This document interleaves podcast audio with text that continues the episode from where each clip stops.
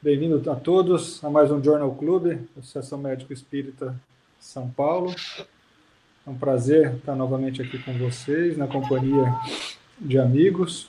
Então, hoje a gente vai ter o Dr. Marcelo Saad falando sobre o Espiritismo e Saúde, as últimas publicações aqui dos últimos 30 anos. O Dr. Marcelo é, é médico fisiatra, hoje basicamente se estuda bastante acupuntura e espiritualidade e saúde. Nós vamos ter os, como debatedores o Dr. Mário Pérez, que é neurologista e vice-presidente da Associação Médico Espírita de São Paulo, e a Silene Quiriato, que é aluna de psicologia e estudiosa de terapias complementares.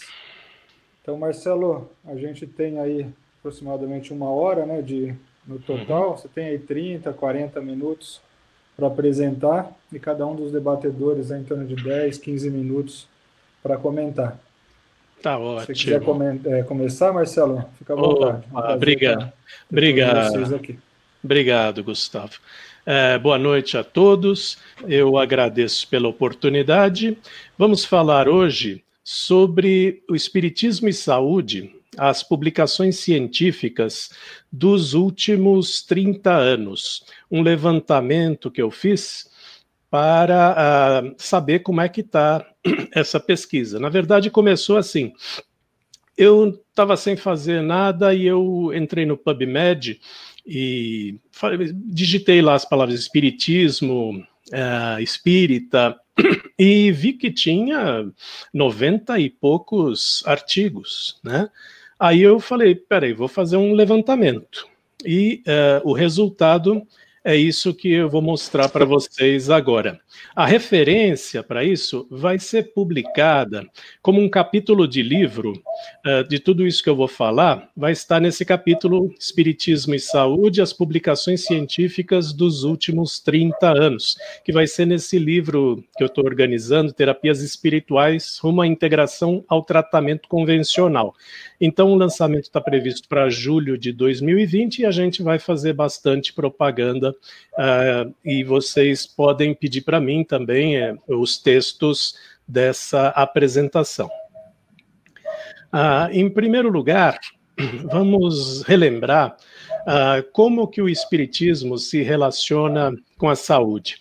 O Espiritismo trouxe vários uh, elementos, vários insights, vários conhecimentos sobre inúmeros uh, setores da vida, entre eles a saúde, a doença, tratamento, morte, tudo que tem a ver com a parte clínica. Né? E uh, esses tópicos podem nos ajudar a resolver alguns problemas que ainda não têm uma solução muito boa na área clínica. E podem responder a muitos questionamentos sobre a natureza humana, que podem trazer profundas modificações no exercício da medicina e de outras ciências da saúde. Né? Eu vou citar só alguns princípios do Espiritismo que são diretamente ligados à saúde. O primeiro deles é que o espírito é uma essência imaterial permanente do ser humano, a mente é um produto do espírito e não do cérebro, só manifestada pelo cérebro. A mediunidade é a comunicação ostensiva entre um espírito e um encarnado. Né? e mais esses três. Os espíritos livres influenciam a saúde dos indivíduos. Doenças podem ser causadas ou agravadas por desequilíbrios do espírito, e após a morte, o espírito passa por outras reencarnações. Esses são os principais elementos que podem trazer algum insight sobre a, a ligação entre o espiritismo e a saúde. Né? Ah, e essa ligação do, das práticas espíritas e da saúde já foi estudada, porque o Centro Espírita, atualmente, que é a unidade básica de organização do espiritismo aqui no Brasil, ah, se percebeu em pesquisa da colega Alessandra Luchetti que a maioria dos frequentadores busca os centros espíritas por problema de saúde física e mental. E só depois vem é, problemas de obsessão, né, distúrbios de mediunidade, distúrbios de relacionamento e etc. Então, funciona como um sistema suplementar de saúde. E as práticas normalmente utilizadas nos centros espíritas, que já estão começando a chamar de terapia complementar espírita, inclui o passe espírita, a fluidoterapia, usando um meio como, a, por exemplo, a água energizada, né?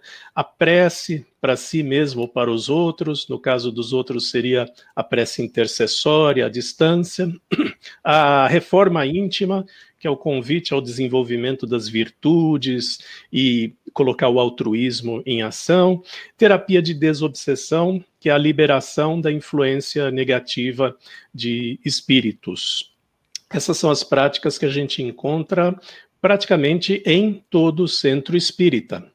Mas tem algumas práticas mais especializadas que você pode não encontrar em centros espíritas e encontrar em lugares uh, determinados que uh, até não são muitos. Né? Então, o desenvolvimento da capelania hospitalar espírita, o apoio religioso uh, hospitalar para os pacientes internados que são espíritas, temos os hospitais psiquiátricos espíritas, então, diferente da capelania que é feita em hospitais gerais, os hospitais psiquiátricos somam a terapia convencional com uh, elementos que eu citei, como o passe e outras práticas de saúde.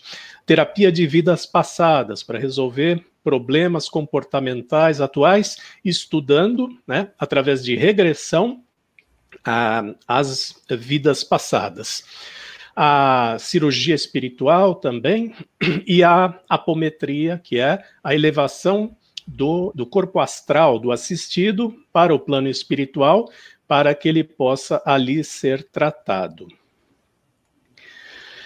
E essa relação entre o espiritismo e a saúde vem sendo registrada em publicações científicas. Como eu falei, uh, só de curiosidade eu entrei no PubMed e vi lá uh, mais de 90 artigos falando uh, sobre o espiritismo e nessa base de dados que é clínica. Então, até hoje não foi feito um apanhado panorâmico dessa produção de interesse clínico. Então, o objetivo desse eh, trabalho, desse levantamento que eu fiz, foi uma análise qualitativa das publicações sobre esse tema, a relação espiritismo e saúde, nos últimos 30 anos. Qual que foi a motivação?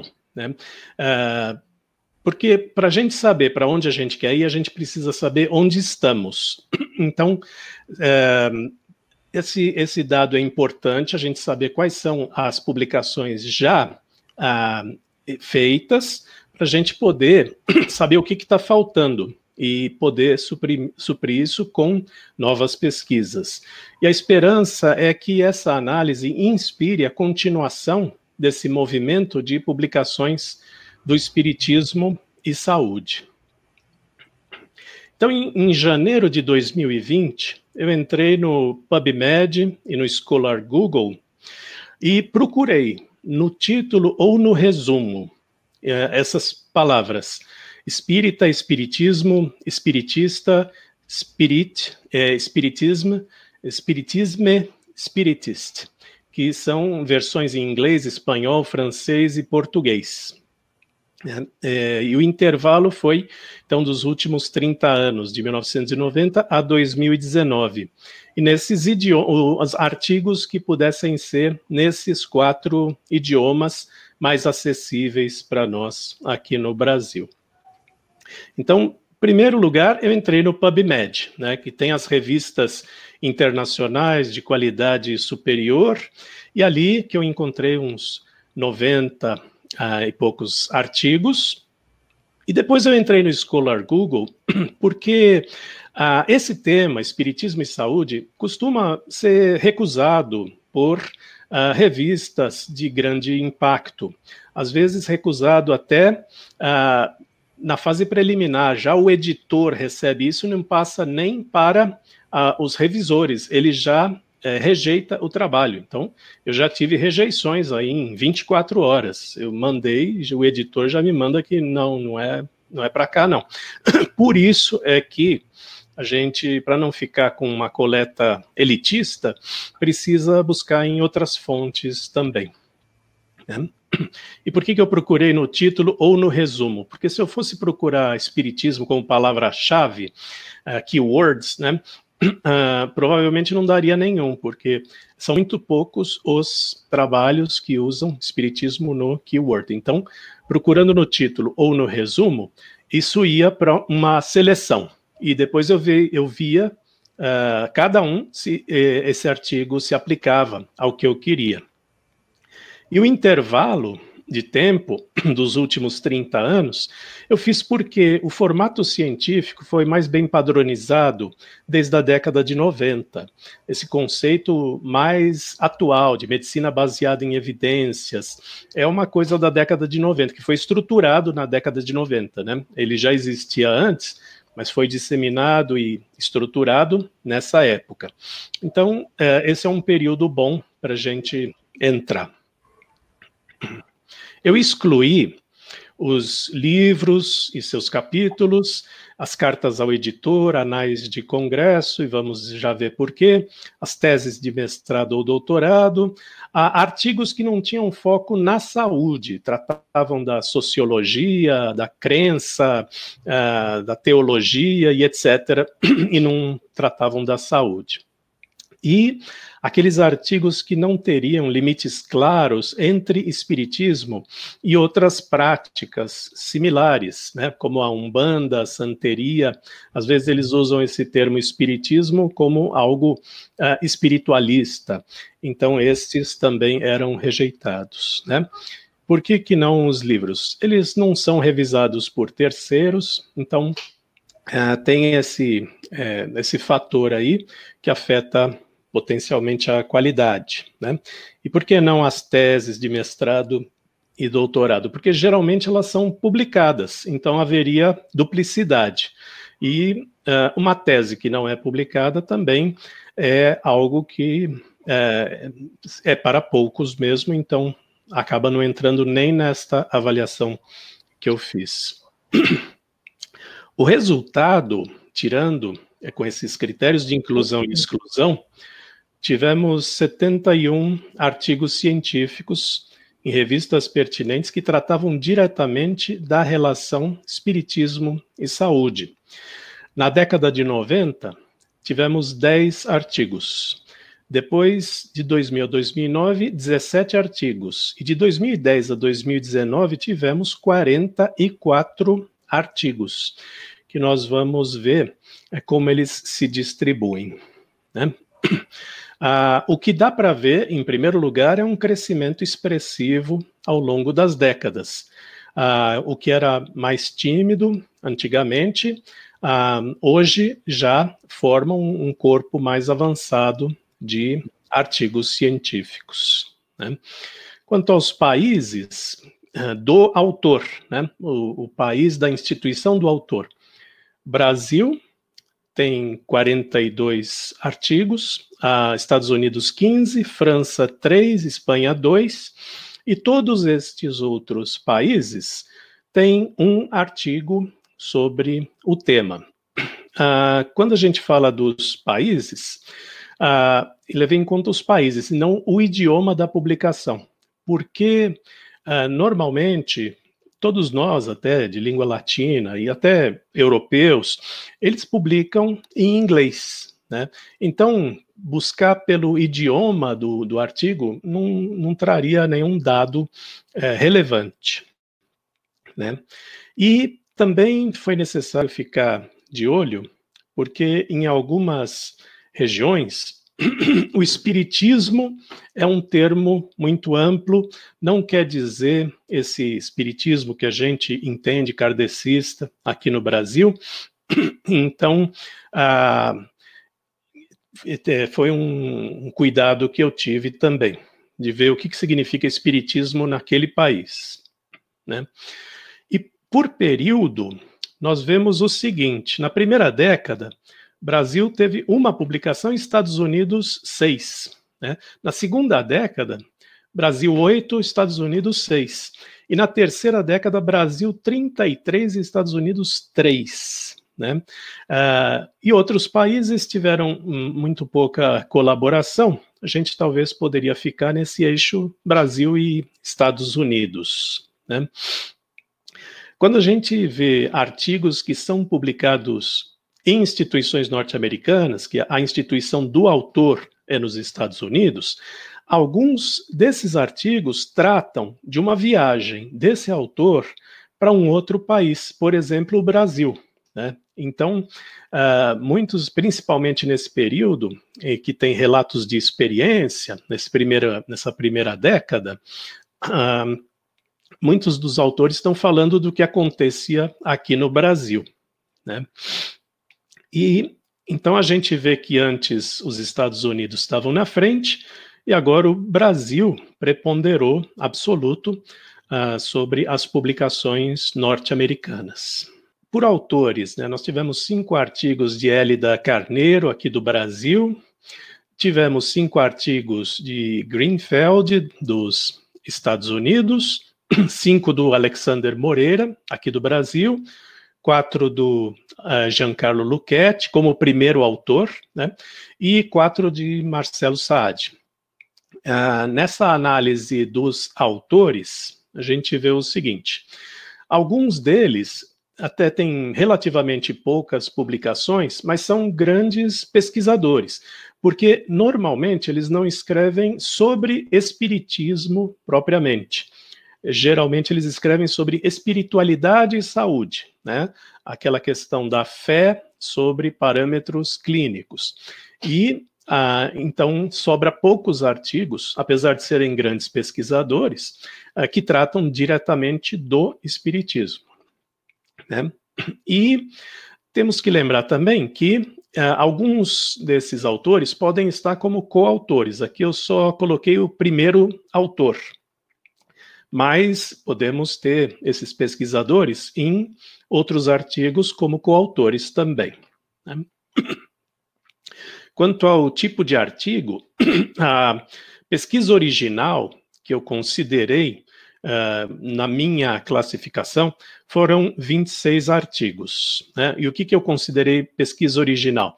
Ensaios clínicos, por exemplo, sobre o passe e parâmetros clínicos, revisão de literatura, tanto literatura ah, clínica quanto literatura doutrinária, e artigos de correlação, eh, correlacionando duas coisas diferentes, trazendo um dado novo. Né? Então, o que era importante para pesquisa original era, através de algum trabalho, trazer um, um dado novo. Uh, reportes de experiência. Foram 26 artigos, relatando visita a algum instituto, uma descrição de caso clínico, etc. É um simples relato, né, mas que traz um, um dado, mas que não é novo. A pessoa só trouxe à luz uma coisa que já existia. E Uh, artigos com dados históricos foram 19. Ah, principalmente falando de como a relação espiritismo-saúde era vista, né? No, na virada do século, por exemplo, em que era considerada loucura, e trazendo essa, esse resgate de como, como se desenvolveu isso ao longo da história. Esses critérios foram, assim, arbitrários, né? Eu peguei o caráter preponderante do artigo. Alguns era até difícil separar, mas então eu olhei principalmente do que, que ele tratava para criar essas três categorias. Os artigos do tipo pesquisa, né, podiam ser revisões da literatura, como falamos, revisão de prontuários, revisão de documentos, análise do uso das terapias espíritas, estudo de corte transversal, ensaios clínicos randomizados, controlados, né? Ah, associando elementos espíritas e parâmetros de saúde, por exemplo, efeito do passe na saúde, resultado de intervenções espíritas, Uh, então, esses eram os artigos do tipo pesquisa. Os artigos de descrição de experiência, né? Uh, artigos que descreviam rotinas de centros de tratamento, casos onde essa crença impactou no tratamento, uh, onde, onde, o espiritismo fez diferença. O fato do sujeito acreditar no espiritismo é, fez diferença. Então é diferente da espiritualidade em saúde, que estuda a crença em geral.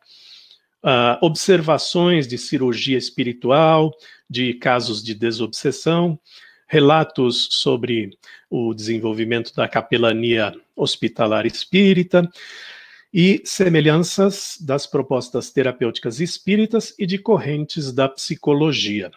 Alguns artigos traçam paralelos, né, por observação das diferentes correntes, dessa corrente da terapia espírita e da terapia psicológica. E os artigos do tipo histórico, né, a, a visão de que as práticas espíritas se associavam a desequilíbrio mental na virada do século XX, né? era tratado como loucura.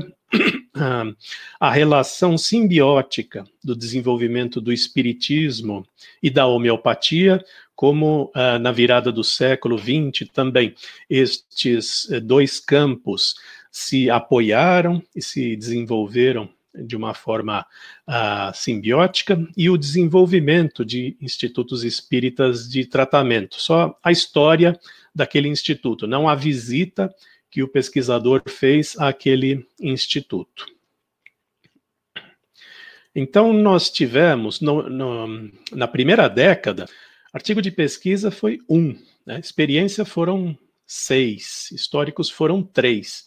Isso foi se modificando até que atualmente, nessa nossa última década, os de pesquisa foram 20, experiências foram 12 e os históricos 12.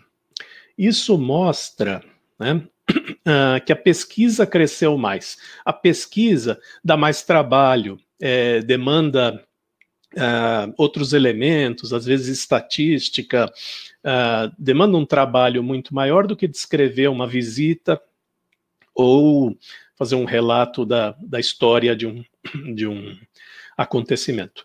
Então, o crescimento da pesquisa, veja, que foi muito expressivo, disparado em relação aos outros, uh, mostra uma maturidade aí dos pesquisadores uh, para fazer publicações.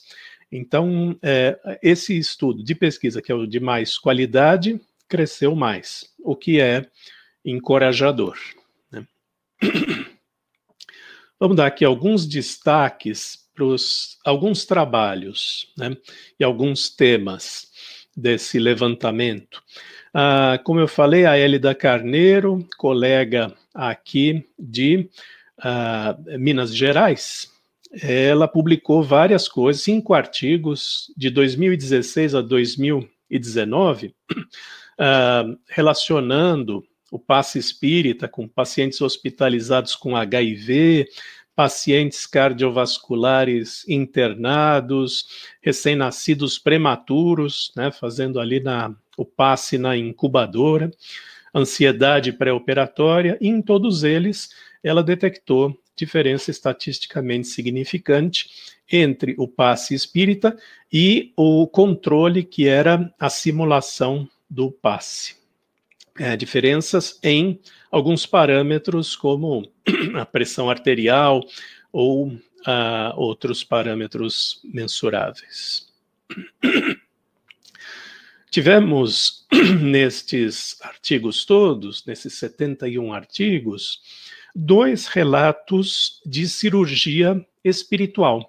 Né? Nesses dois relatos, desse norte-americano Greenfeld e do Alexander Moreira Almeida, um, esses relatos mostraram que, em primeiro lugar, os cortes eram reais, não eram simulações.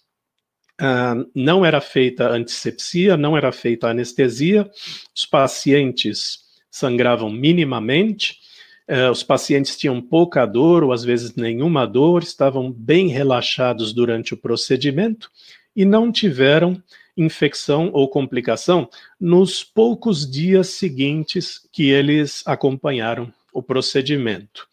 Então, apesar deles não arriscarem explicação para o fenômeno, eles mostraram que realmente tem coisas aí uh, que são diferentes e que merecem ser estudadas. Um outro destaque também é este que mostrou que textos psicografados pelo Chico Xavier na obra de André Luiz, eles descreveram funções importantes da glândula pineal o que era diferente do conhecimento médico da época, se eu não me engano, ali na década de 40, né? Ah, onde se achava que a pineal não servia para muita coisa. Né? É, e 13 anos depois desses relatos aí do Chico Xavier, dessa psicografia da obra de André Luiz, com essas informações sobre a importância da glândula pineal, foi descoberta a melatonina e ainda Uh, depois se descobriu mais funções da melatonina, mais elementos uh, importantes para o organismo, mostrando que um sujeito sem o, o, segundo grau completo, que era o Chico Xavier, conseguiu uh, ter acesso a informações que os cientistas da época não tinham ainda. Né? então, mostra também um fenômeno que em, merece interpretação. Né? Então, apontando que a mediunidade traz informações concretas. Essa análise teve algumas limitações. Uh, alguns artigos podem não ter sido identificados pelos critérios de busca, né? como eu falei, palavras no título e palavras no resumo, né? essa arbitrariedade da divisão dos tipos de artigos em pesquisa, experiência histórico, e é, é possível que alguns artigos sobre espiritismo sincrético podem ter sido incluídos. Por mais que a gente leia o artigo, não fica claro ali que ele está falando só do espiritismo kardecista. Algumas vezes dá dúvida, mas aí na dúvida incluímos, né? porque fala, usa a palavra espiritismo. Apesar dessas limitações, muito provavelmente, se elas fossem corrigidas, as conclusões seriam iguais, né? porque eu selecionei, então, só os artigos que estavam no PubMed. Né? Ah, os artigos do PubMed selecionados foram 41 daqueles 71 que foram uh, a minha amostra, se juntar com os do Scholar Google. Né? Então, nesses artigos do PubMed, o que, que, a gente vê? Que na primeira década, uh, quatro artigos, depois na segunda década, cinco artigos, e na última década, 32 artigos, mostrando também o que a gente já havia visto, o crescimento. Né? Artigos de pesquisa foram 24, artigos históricos foram 9 e experiência foram 8. Também mostrando a preponderância dos artigos de pesquisa, mostrando essa maturidade. Uh, pesquisadores se dedicando a um tipo de trabalho que uh, exige mais esforço, que é a pesquisa. E também, eh, nesses 41 artigos, Brasil preponderou, né, Uh, absoluto, Estados Unidos, seis artigos, e França, três, e outros países, um artigo cada. Portanto, uh, não mudou né, muito o, o resultado se a gente só selecionar os artigos do PubMed.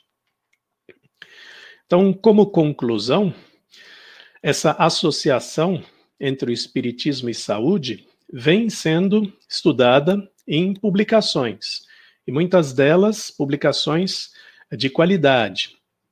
É, nos últimos 30 anos, tivemos 71 artigos pertinentes que foram resgatados nesses critérios desse estudo, um crescimento expressivo ao longo das décadas, é, no início mais Estados Unidos, depois ah, mais o Brasil, e hoje reina absoluto.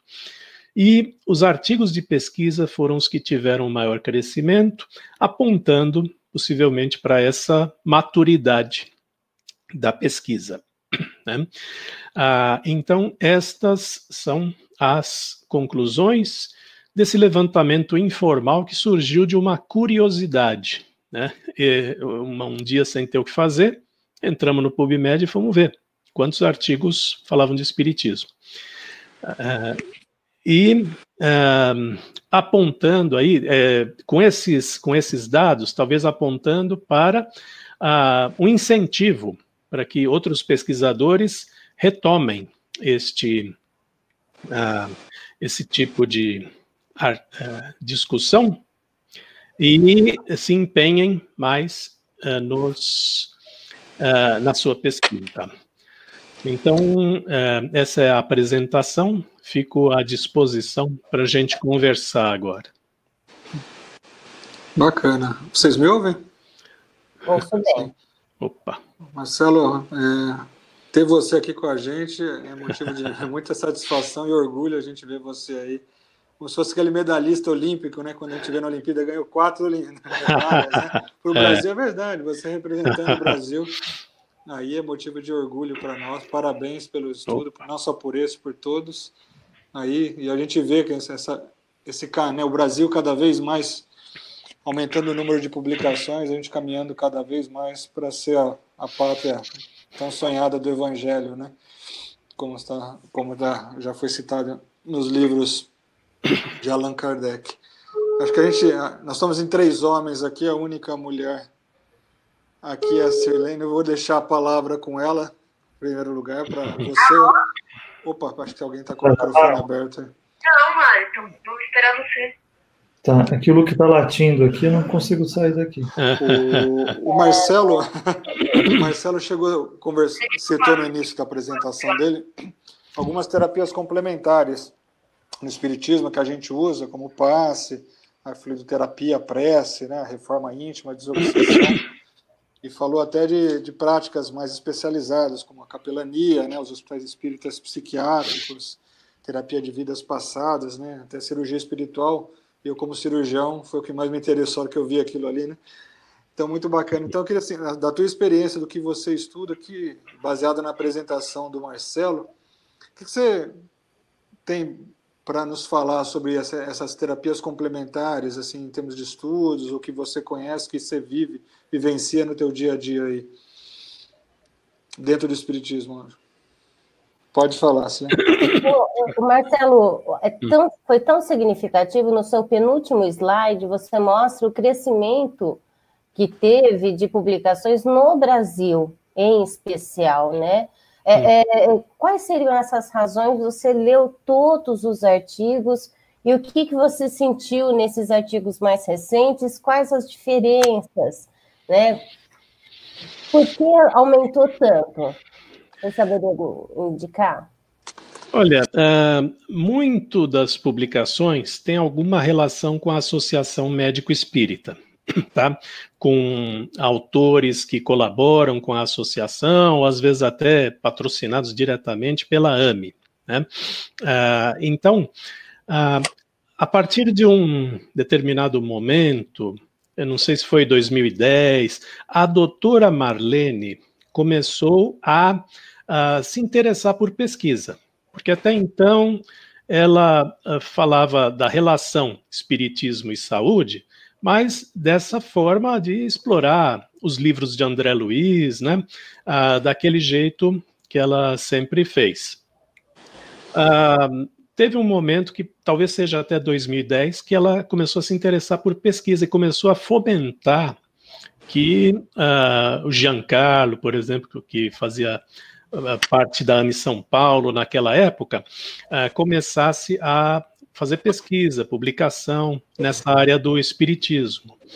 Uh, o MEDNESP também foi ficando cada vez mais uh, expressivo, né, do ponto de vista científico, uh, incentivando também temas livres, pôsteres eh, científicos. Então, eh, tudo isso, acho que foi levando a esse amadurecimento e é, esse crescimento aí das publicações. Né? Muito a gente deve aí à Associação Médico Espírita.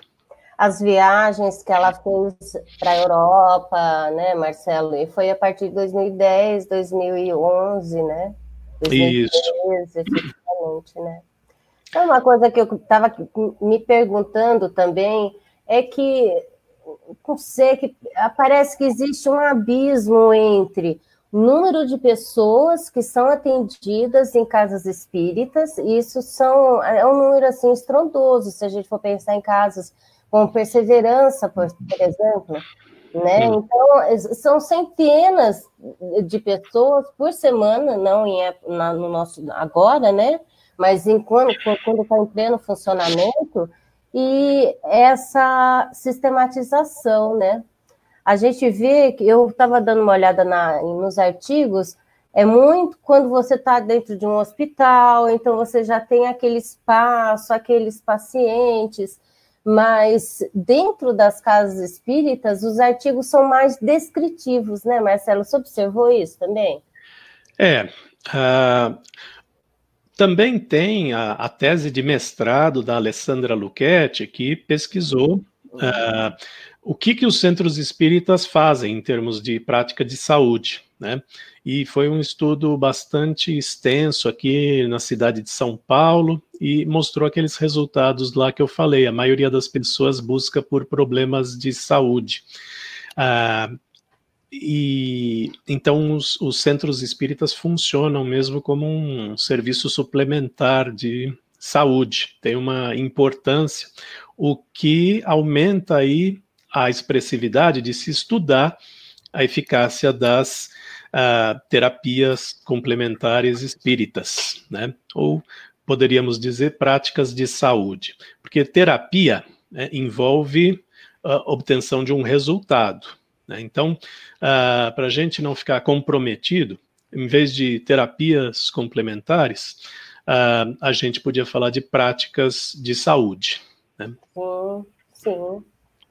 Práticas populares de educação em saúde, por exemplo, de educação popular em saúde, é uma área até de pesquisa ampla, né, Marcelo? É que os números é que quando a gente vê o número, assim, é muita gente sendo atendida nas casas espíritas, mas poucos dados sistematizados, né? Sim, é, sim. Essa é a grande dificuldade, é sistematizar tudo isso, né? Exato. Mas era a, vontade da doutora Marlene sistematizar, tanto que uh, se faz isso atualmente no Instituto de Saúde do Grupo Espírita Carbar Schutel, né? Como anotações daqueles assistidos, a evolução, e temos ali um material pronto para uh, ah, mostrar eh, dados específicos, como você está falando.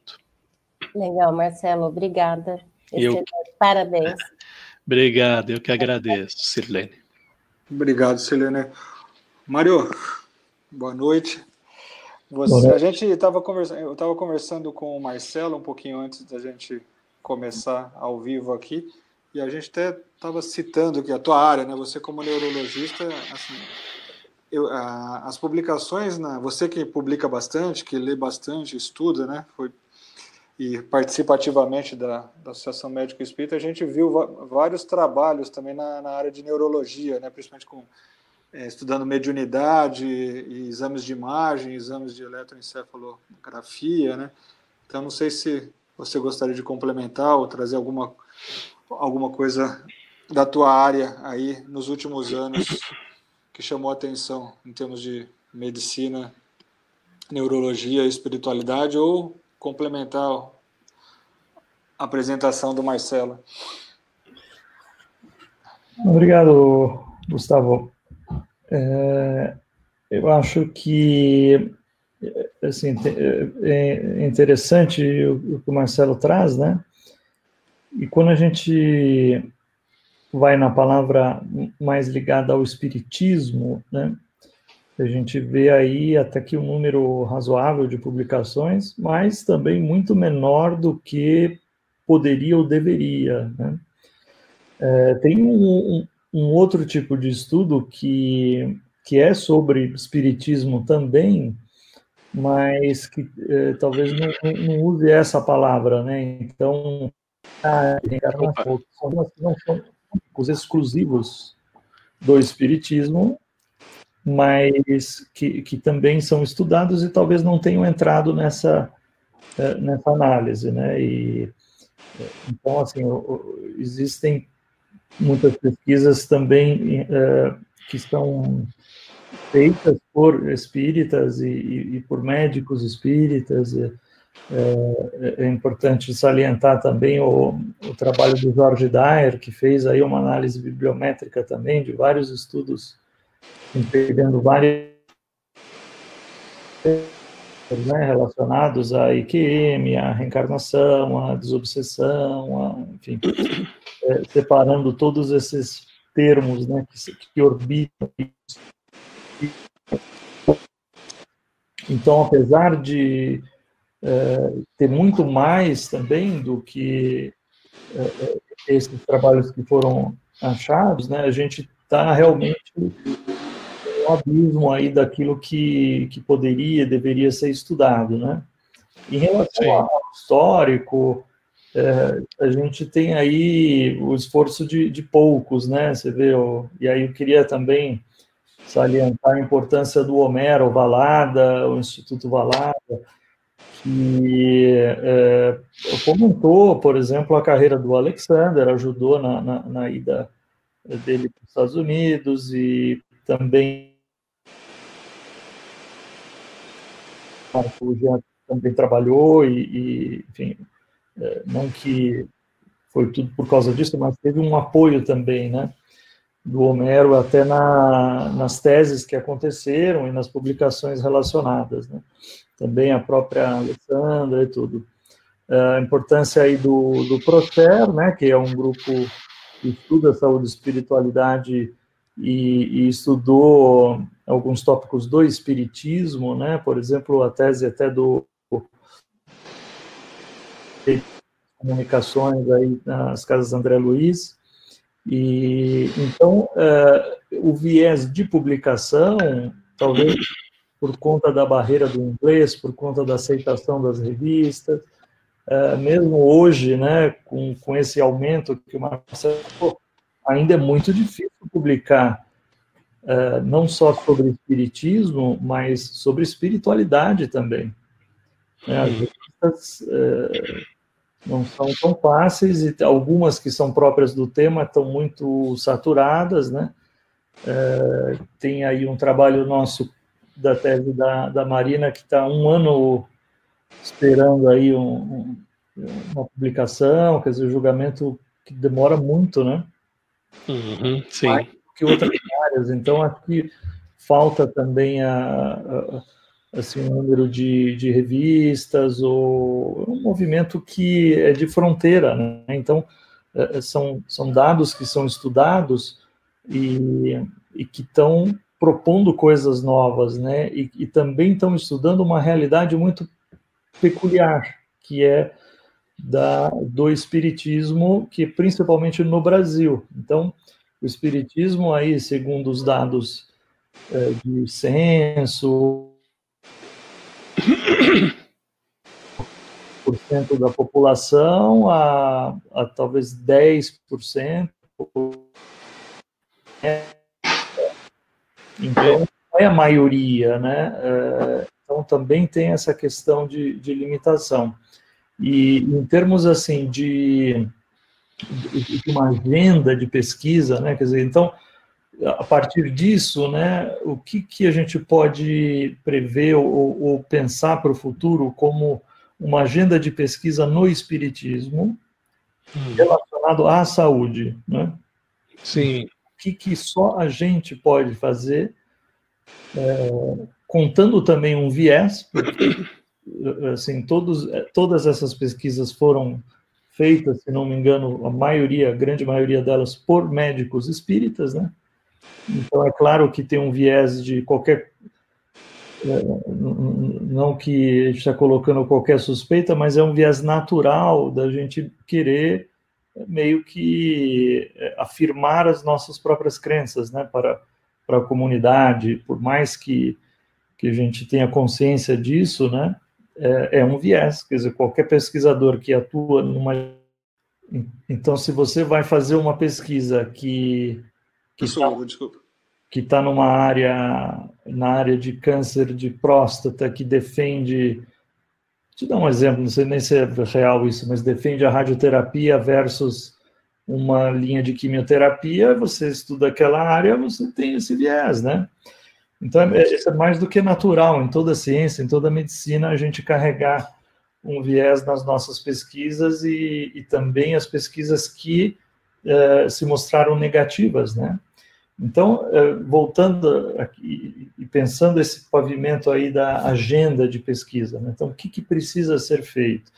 Eu acho que ainda tem muito espaço para relatos dos, uh, dos fenômenos sociais. Então, uh, as mais variadas maneiras das pessoas no Brasil uh, trafegarem na questão do, do, do, do espírito, da, tanto do lado positivo quanto do lado negativo, demoníaco, né? dentro do espiritismo kardecista ou, ou fora dele também, é, é, acho que assim a, o espiritismo no Brasil ele tem várias cores, né? É, ele, ele tenta ser unificado. Então, é, eu estava dizendo o seguinte, né, que é, da importância de ser é, escrita a manifestação cultural ou da, das modalidades de tratamento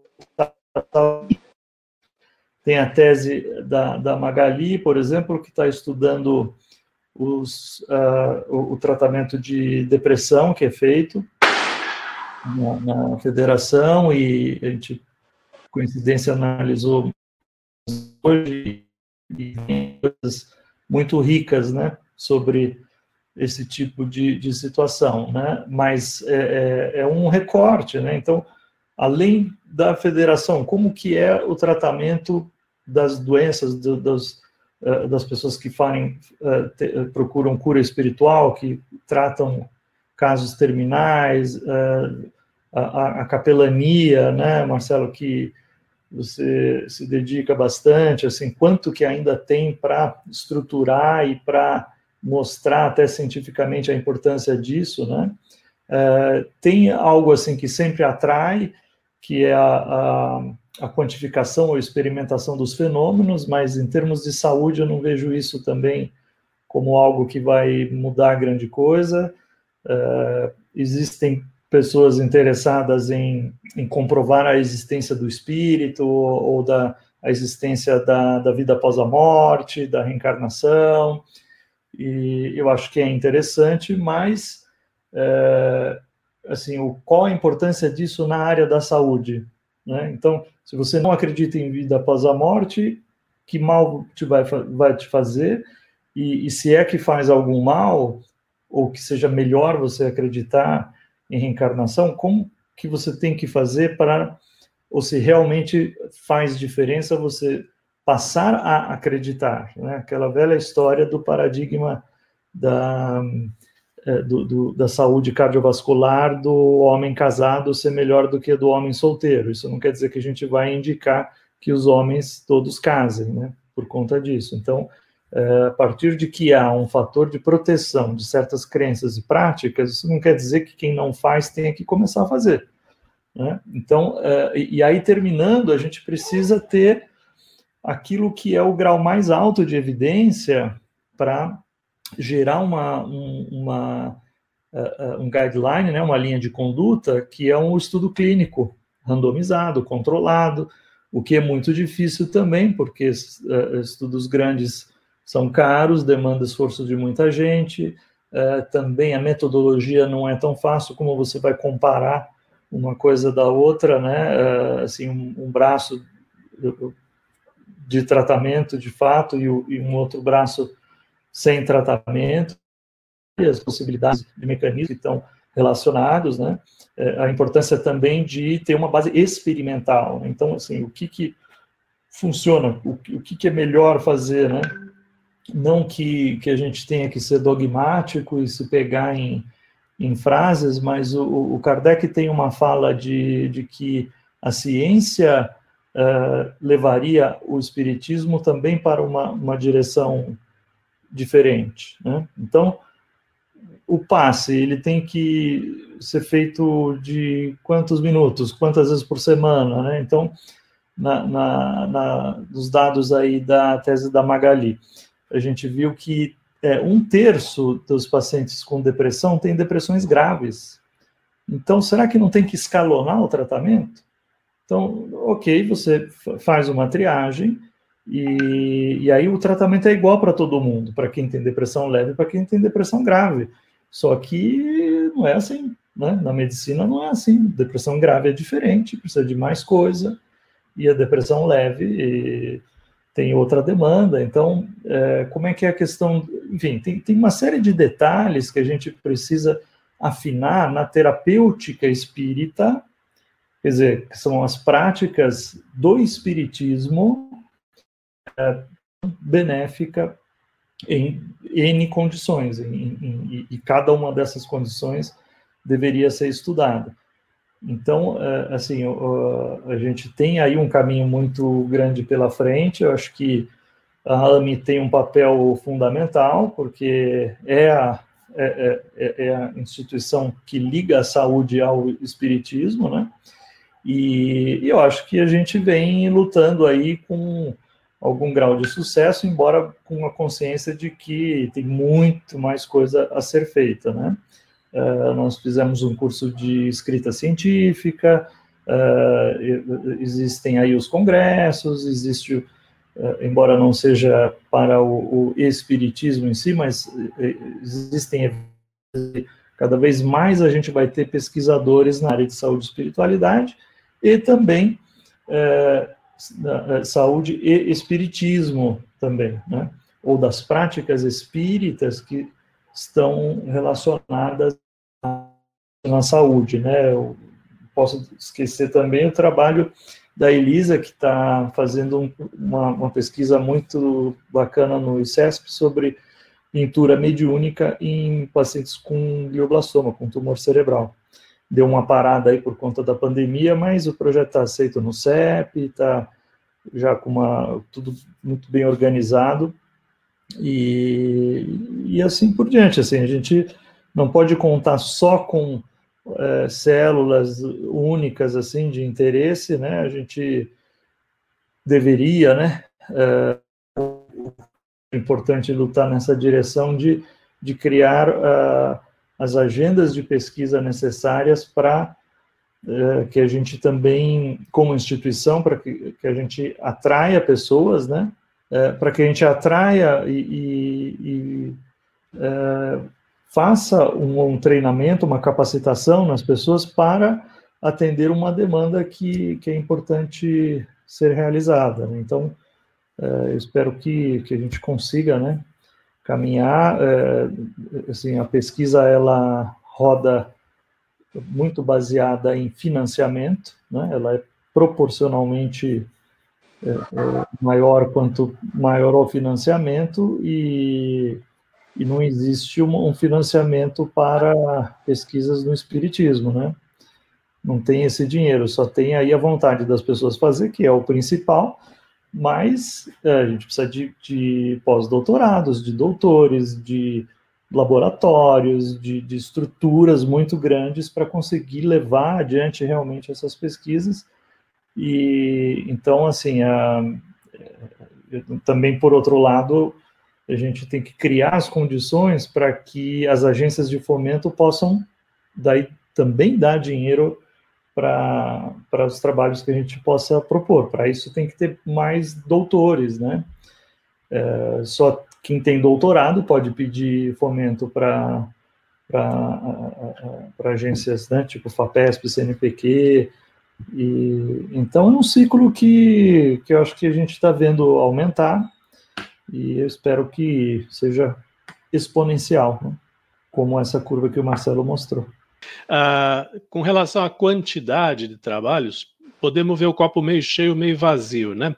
Podemos achar que são poucos ou achar que são muitos. Se a gente considerar que há 100 anos atrás, uh, espiritismo era patologia mental categorizada na psiquiatria, mediunidade era distúrbio mental, uh, então vamos dizer que foram muitos trabalhos, um grande avanço. Né? Uh, se for comparar com outros campos, é muito pouco, é um, uma gota d'água assim no oceano. É, então, uh, esse, esse levantamento que eu fiz é para inspirar também a continuidade do ideal médico espírita, que é unir os conhecimentos do espiritismo com a medicina e as ciências da saúde.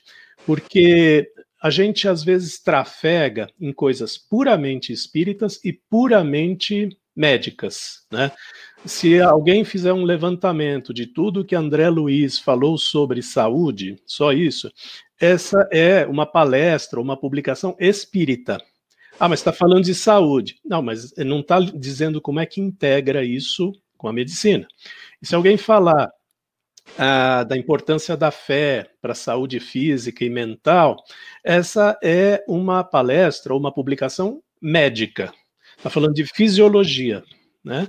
Está ah, falando de como esse estado mental interfere no sistema nervoso e, consequentemente, na fisiologia, puramente clínica, não é médico espírita. Então, uh, foi para a gente tentar saber onde estamos, para onde vamos, neste, nesse ideal de, de casar essas duas coisas. Né? Ainda tem um caminho grande pela frente, uh, gente jovem está se empenhando, né? acadêmicos, é, fazendo pôsteres para o Mednesp. No Mednesp tem agora a premiação, a comenda Marlene Nobre para os melhores trabalhos científicos. Na AME São Paulo, é, a gente está batalhando por uma sede própria, onde teria ambulatório próprio e outros projetos que dariam publicações excelentes. Né? É, então, Vamos ver se o futuro é, traz essas outras coisas, mas o objetivo desse levantamento foi ver o que, que nós temos, né? O que, que nós já temos? Temos coisa. Então, alguém que for pedir um, um fomento na FAPESP pode adicionar essa literatura, né? Ah, e assim, é, sabendo onde estamos, vamos ver para onde nós vamos, e esse é o desejo da AME do, do ideal médico espírita. Muito legal. Mas, ô, Gustavo, você deixa eu fazer uma pergunta rapidinho? Pode, pode. É uma provocação, já que eu sou a única não médica, é, é tão interessante e foi o que me trouxe até o Caibar ou até a Associação Médico Espírita, essa interdisciplinaridade. É, essa vontade de quebrar as, fronte as fronteiras, as limitações. Quando a gente pensa em, em por exemplo, o, o paradigma biopsicossócio-espiritual, a gente vai olhar para um, o ser humano de uma outra maneira, né? E aí a gente vai vendo que, é, por exemplo, o, o, uma, uma onda de humanização, por exemplo, no SUS, em outros lugares, né? Um, um, um, uma coisa que é muito forte assim de empatia e a importância da empatia nos tratamentos. E aí eu gostaria de fazer essa provocação, até pegando o gancho do que o Mário falou, é, o quanto pode impactar se de fato a verdade de que nós não somos isso que nós estamos vendo, né? Que somos um espírito imortal, e a realidade e a morte precisam ser realmente vistas com outros olhos e com outras concepções. Não teria aí a necessidade também da medicina e da integração da medicina com a espiritualidade se abrir ainda mais interdisciplinarmente para a sociologia, para a filosofia, porque dentro da sociologia, da, da, da antropologia mesmo, ou da filosofia, faz muita diferença acreditarmos que estamos no mundo a passeio para ter vantagens e prazeres ou estamos no mundo em nome da nossa evolução. Não faz muita diferença isso na saúde? Na saúde, eu no, no encontro passado, eu joguei umas pitadas aí de uh, que interferência clínica teria na, na demonstração da existência do espírito? Né? Uh, os suicídios aumentariam ou diminuiriam? Né? Aumentariam porque o sujeito fala: ah, já tem uma outra vida, estou cansado dessa, vou para outra. Ou diminuiriam porque ele vai atrás dos conhecimentos que as religiões trazem das consequências do suicídio. Ah, parentes enlutados, poderiam uh, aceitar melhor o recebimento de uma, de uma carta psicografada, uh, decisões de final de vida seriam diferentes, aceitação para ir para um hospice em vez de ir eh, ficar numa UTI lutando pelo último suspiro de vida. Né? Então, poderíamos pensar em várias, uh, várias consequências de, da demonstração, por exemplo, da existência do espírito.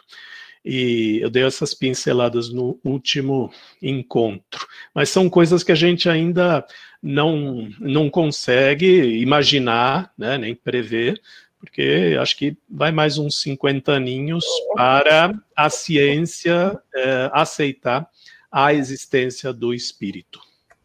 Com certeza, Marcelo, legal.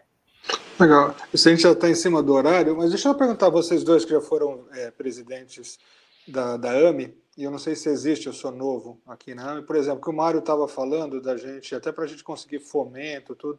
É, não sei se já existe na área de, de pesquisa, por exemplo, linhas de, de pesquisa, sei lá, né, em câncer ou em alguma outra coisa, por exemplo, câncer, né? Se você faz analgesia, né? Se você dá passe, melhora ou não pacientes terminais. A gente tem linhas de pesquisa e responsáveis por essas linhas de pesquisa na AME para estimular, né? Para atrair esses esses alunos, seja para publicação de um caso clínico num jornal mais simples, numa revista mais simples, ou de até orientação de uma tese, se não tiver, se isso seria possível a gente montar com três ou quatro ou cinco doutores que porventura a gente tenha, a gente cada um fica responsável por uma linha de pesquisa, por orientar esses alunos e, e receber fomento para essa área. Não sei se a gente já tem isso. Estamos começando, né? Porque é. esse próprio Journal Club é um resultado de uma organização interna para juntar esforços, né? Então, uh, temos área de ensino, área de pesquisa, área de assistência, uh, agora bem divididas, e uh, focando melhor as coisas. Por isso que surgiu até o Journal Club. Né? Uh, tivemos no passado a, a, Bolsa de Iniciação Científica. Né? Podemos retomar no departamento de pesquisa.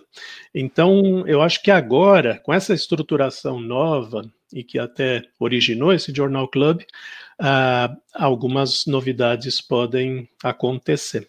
Quer Até falar? um ponto, desculpa comentar o Mário, como a Silene falou, a gente vê um monte de, né, de gente no Brasil inteiro, né? A gente, os nossos centros espíritas são grandes hospitais, né? Quando, como você mesmo mostrou ali com a tese da colega, que as pessoas vão lá para buscar é, saúde, muitas vezes física. Então, às vezes tem algum colega que quer relatar alguma coisa, mas não tem a experiência de escrever, né? não tem um apoio que a gente poda, poderia dar para esses colegas, principalmente São Paulo, né? onde nós estamos, onde a gente representa, talvez uma sugestão. Não sei que, como vocês que foi, foram presidente, o Mário, se ele tem alguma coisa para falar. Não, acho que essa é uma tarefa aí para o departamento de pesquisa, né? Que está aí na liderança do Rodolfo Furlan. E eu acho que é uma, uma ótima colocação, Gustavo, da gente. É... Porque eu tenho, na, assim, até como experiência na, na, casa espírita que eu frequento, porque assim quando a gente vê que as coisas estão mais ou menos prontas, a gente tem espíritas, né, que, que fazem doações, né, mas eles, a hora que você vê, eles veem que a coisa já está mais ou menos a ideia pronta, o projeto pronto, né, que não está só na ideia, né, existe alguma coisa, um projeto bem definido, né, com começo, meio e né, um provável fim ali e a própria espiritualidade ajuda, né? Como nós estamos entre espíritas aqui, a própria espiritualidade acaba encaminhando também. Sei lá, é. fica uma. A gente conversa com o Rodolfo depois. É, eu, é só para eu... saber se existia ou não. E de captar financiamento é com, com doação, e também eu concordo, assim, a estruturação vem antes e, e aí que o, que o dinheiro é aplicado, né? Aplicar no nada, não vai acontecer. É, ninguém... Mas tem uma diferença, assim, a, o, o, o espírita, ele é, é muito pior em termos de organização do que olha o que, que construiu, né, no mundo inteiro, é, sendo sempre uma minoria e tem muito menos judeu no Brasil do que espírita, né? E, e os espíritas são de classe média alta, têm poder aquisitivo, né? É, a gente precisa se organizar melhor. A gente não tem essa cultura de doação, de organização, né? É, da mesma forma, você, você vê várias instituições de ensino superiores que são católicas, a Pontif, Pontifice é. Católica. PUC, né? PUC, Santa Marcelina, né? São Camilo. Camilo, e tem as protestantes, Mackenzie, né? Universidade Presbiteriana Mackenzie. É. Né? Então, é, assim, o tamanho do, do, e a força do Mackenzie, né? A gente nem. A, a primeira imagem que vem do Mackenzie não é presbiteria, não, não é religiosa, né? É, é acadêmica mesmo. Acadêmico. Então eu acho que falta essa, talvez essa, essa maturidade para o espírita, né? De ter é, é das própria sociedade espírita dela dizer assim, não, então vamos criar uma uma instituição de ensino superior espírita. Qual o problema? Não tem judaica, não tem protestante, não tem. E, eu acho que a gente agora está começando a, a sair um pouco dessa. É, é, talvez de, desse, desse combate que existiu há muitas décadas atrás, como o Marcelo falou, né, um certo preconceito e é, as pessoas não entendiam o que era o espiritismo, que então é, assim a, agora é que há um entendimento melhor da vamos dizer aqui da, da, da sociedade como um todo, né? Isso porque tem que mencionar isso. Foram várias novelas que mencionaram vida após a morte. Então entrou comunicação, né, gente? É, os filmes do nosso lar, que foram milhões de pessoas que assistiram, né? Sim. Então, a, a, e, e, aí houve um aumento mesmo do, do número de, de espíritas, e, e, isso se refletiu também, é, eu acho que na, na comunidade científica, quer dizer, é, assim, a maturidade né, da gente falar que é espírita e que, é, ou, ou, que estuda espiritualidade, é, que talvez uns 10 anos atrás, 15 anos, e ainda hoje, né, muita gente é, tem um receio, né, que tema esse, tem um tabu enorme, né, o mesmo tabu que era de sexualidade há, há, há 15, 20 anos atrás e tal, na época da AIDS e tudo, eu acho que ainda a gente está quebrando, ou está para quebrar esse tabu de falar sobre religiosidade, espiritualidade, né? de uma maneira tranquila, é, científica, né, também. Eu acho que isso é bastante desafiador. Disciplina, disciplina, disciplina. Trabalho, trabalho, trabalho. Legal, a gente já está em 8h15, vamos ter aí tentar respeitar o horário. Não sei se alguém quer comentar mais alguma coisa, a gente pode terminar. Acho que podemos. Podemos terminar, Marcelo? Então, tá, Jorge, você me dá licença, pedir autorização para vocês aí. Muito Presidentes, como bom militar, pedir autorização para os presidentes. então, agradecer ao Marcelo, ao Mário, a Silene, e ao Fábio também, ao Rodolfo, pela oportunidade de mais um, um Journal Club. A gente espera estar de novo aí daqui 15 dias. Uma, uma ótima noite para todos, uma semana abençoada. Obrigada. Ah, fiquem com Deus. Um abração. Amém. tchau. tchau.